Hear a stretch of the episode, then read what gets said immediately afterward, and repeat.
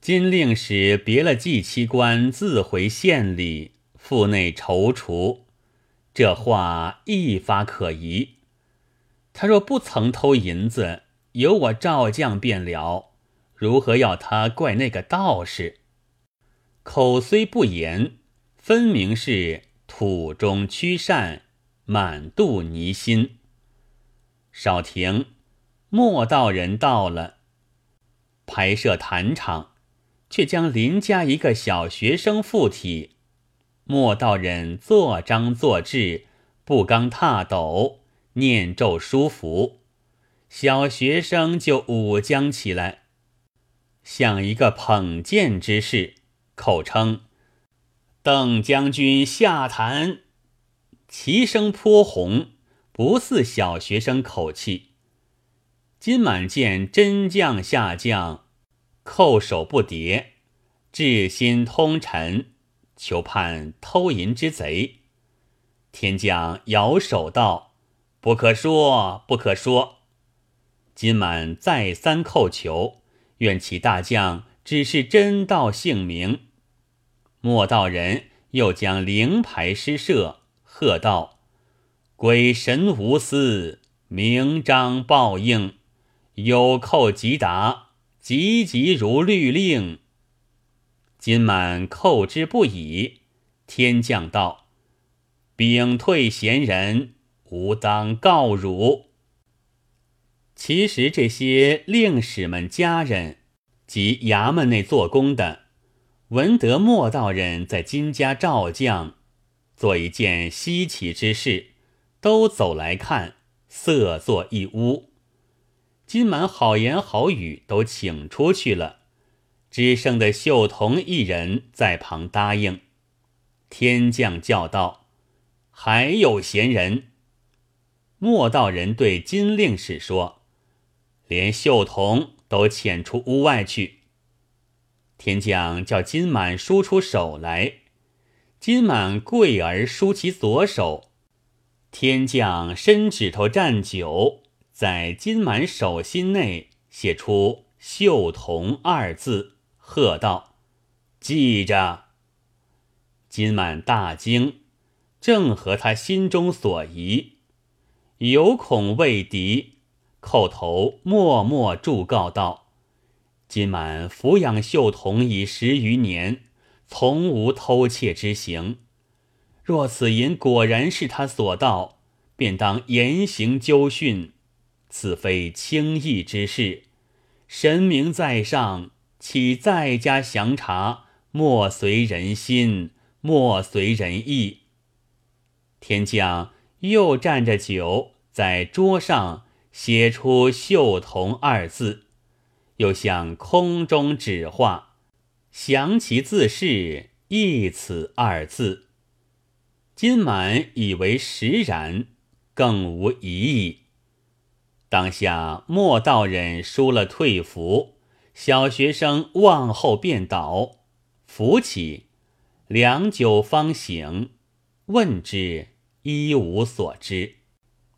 金满把谢将的三生与莫道人散了符，只推送他一步，连夜去换阴补拿贼。围头的张阴补叫做张三哥。当下扣其所以，金令使将秀童口中所言及天降三变指明之事背细说了，连阴补也有八九分道事，只不是他机访来的，不去担这干系。推辞道：“未经道官，难以调考。”金满是衙门中出入的。岂不会意？便道：“此事由我做主，与列位无涉。只要严刑纠考，考得真赃出来，相时所许二十两，不敢短少分毫。”张英不应允，同兄弟四哥去叫了帮手，及时随金令使行走。此时已有起更时分。秀童收拾了堂中家伙，吃了夜饭，正提碗行灯出现来迎候家主，才出的县门，被三四个阴捕将麻绳往颈上便套，不由分说，直拖至城外一个冷铺里来。秀童却待开口，被阴捕将铁尺向肩胛上痛打一下，大喝道：“你干的好事！”秀童腹痛叫道：“我干何事来？”阴补道：“你头库内这四锭元宝藏于何处？窝在哪家？你家主已访食了，把你交付我等。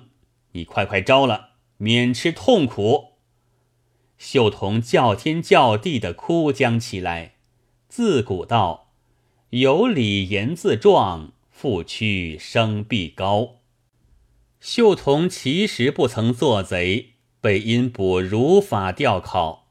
秀童疼痛难忍，咬牙切齿，只是不招。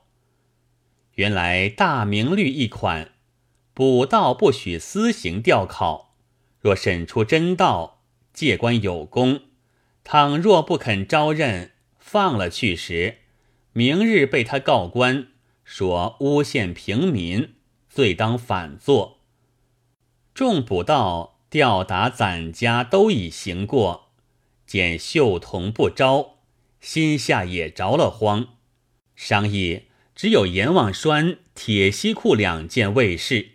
阎王栓是脑箍上了箍，眼睛内乌珠都胀出寸许；铁西裤是将石屑放于夹棍之内，未曾收紧，痛已异常。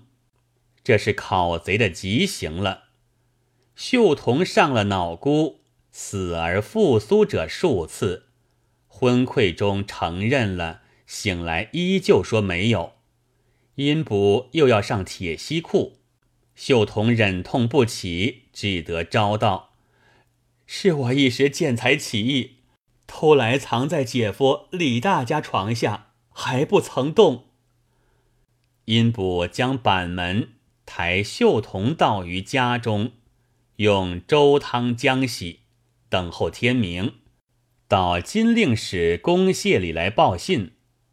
此时秀童奄奄一息，爬走不动了。金令使叫了船只，自同卜役到李大家去起丧。李大家住乡间，与秀童爹娘家相去不远。阴补到时，李大又不在家，吓得秀童的姐儿面如土色，正不知什么缘故，开了后门，往爹娘家奔去了。阴补走入卧房，发开床脚，看地下土石不松，已知虚言。金令使定要将锄头啃起，其土尺余。并无一物。众人道：“有心到这里薅恼一番了，翻箱倒笼，满屋寻一个遍，哪有些影？”金令使只得又同阴卜转来，亲去叩问秀童。秀童泪如雨下，答道：“我实不曾为盗，你们飞行吊考，勿要我招认。”吾吃苦不过，又不忍忘搬他人，只得自认了。说姐夫床下赃物，实是混话，毫不相干。吾自九岁时蒙爹抚养成人，今已二十多岁，在家未曾有半点差错。前日看见我爹废产完官，暗地心痛；又见爹信了野道，照将废钱。愈加不乐，不想到爹移到我身上。今日我只欠爹一死，更无别话。说罢，闷绝去了。众阴卜叫唤，方才醒来，兀自哀哀的哭个不住。金令使心下一觉惨然。须臾。秀童的爹娘和姐夫李大都到了，见秀童躺在板门上，七损八伤，一丝两气，大哭了一场，奔到县前叫喊。知县相公正值坐堂，问了口词，忙差人唤金满到来，问道：“你自不小心失了库内银两，如何通同阴卜妄杀平人，飞行吊考？”金满禀道：“小的破家纨绔，自然要机防此事，讨个明白。有莫道人善于照将，天降将坛，三遍写出秀童名字。小的又见他言语可疑，所以信了。除了此奴，更无影响。小的也是出乎无奈，不是故意。知县也晓得。”他赔补的苦了，此情未知真伪，又被秀童的爹娘左禀右禀，无可奈何。此时已是腊月十八了，知县吩咐道：“岁底事忙，且过了新年初十后面，我与你亲审个明白。”众人只得都散了。今满回家。倒抱着一个鬼胎，只恐秀童死了。倒留秀童的爹娘服侍儿子，又请医人去调治。每日大酒大肉送去江西。那秀童的爹娘兀自哭哭啼啼、絮絮啼啼的不住，还是青龙共白虎同行，吉凶事全然未保。却说卜道知得秀童的家属叫喊准了，十分着忙，商议道：“我等如此崩掉，还不肯吐露真情。明日县堂上可知他不招的？说不招时，我被私家吊考，罪不能免。乃请城隍纸供于库中，香花灯烛，每日参拜祷告。”夜间就同金令使在库里歇宿，求以报应。金令使少不得，又要破些铅在他们面上。到了除夜，知县把库逐一盘过，支付新库吏掌管。金满已脱了干系，只有失道士未结，同着张阴卜向新库吏说之。原叫张二哥在库里安歇，那新库吏也是本县人，与金令使平息相好的，无不应允。是夜，金满备下三生香纸，携到库中，拜献城隍老爷，就将服务请新库吏与张二哥同酌三杯以后。新库吏说：“家中事忙，倒央金满替他照管，自己要先别。”金满为是大结业，不敢强留。新库吏将橱柜等都检看封锁，又将库门锁钥付与金满，叫声相扰，自去了。金满又吃了几杯。也就起身对张二哥说：“今夜除夜，来早是新年，多吃几杯，做个灵梦，在下不得相陪了。”说罢，将库门带上，落了锁，带了钥匙自回。张二哥被金满反锁在内，叹口气道：“这结业，哪一家不夫妇团圆？”偏我晦气，在这里替他们守库，闷上心来，只顾自筛自饮，不觉酩酊大醉，合衣而寝，睡至四更，梦见神道伸只靴脚踢他起来，道：“银子有了，陈大寿将来放在橱柜顶上葫芦内了。”张阴卜梦中惊觉。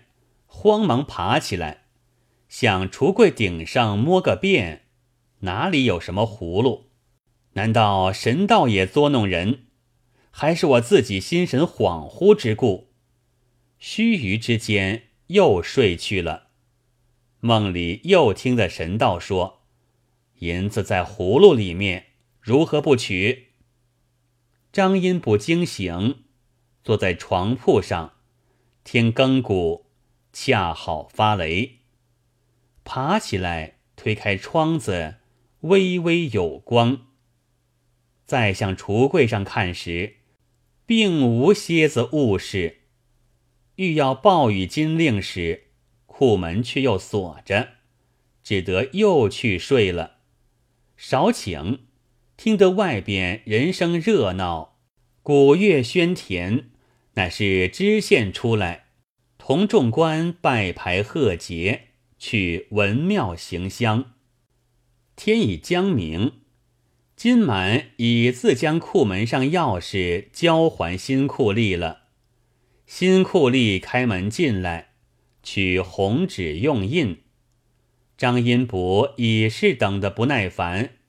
急忙的戴了帽子，走出库来，恰好知县回县，在那里排牙工作。那金满已是整整齐齐，穿着公服，同众令使站立在堂上伺候作揖。张阴卜走近前，把他扯到旁边，说：“梦中神道如此如此，一连两次。”甚是奇怪，特来报你。你可查县中有这陈大寿的名字否？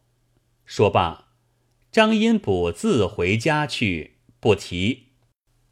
却说今满是日参谒过了知县，又到库中城隍面前磕了四个头，回家吃了饭，也不去拜年，只在县中稽查名姓。凡外郎、书手、灶快、门子及进子、夜夫，曾在县里走动的，无不查到，并无陈大寿名字。整整的忙了三日，常规年节酒都不曾吃的，气得面红腹胀，倒去埋怨那张阴卜说谎。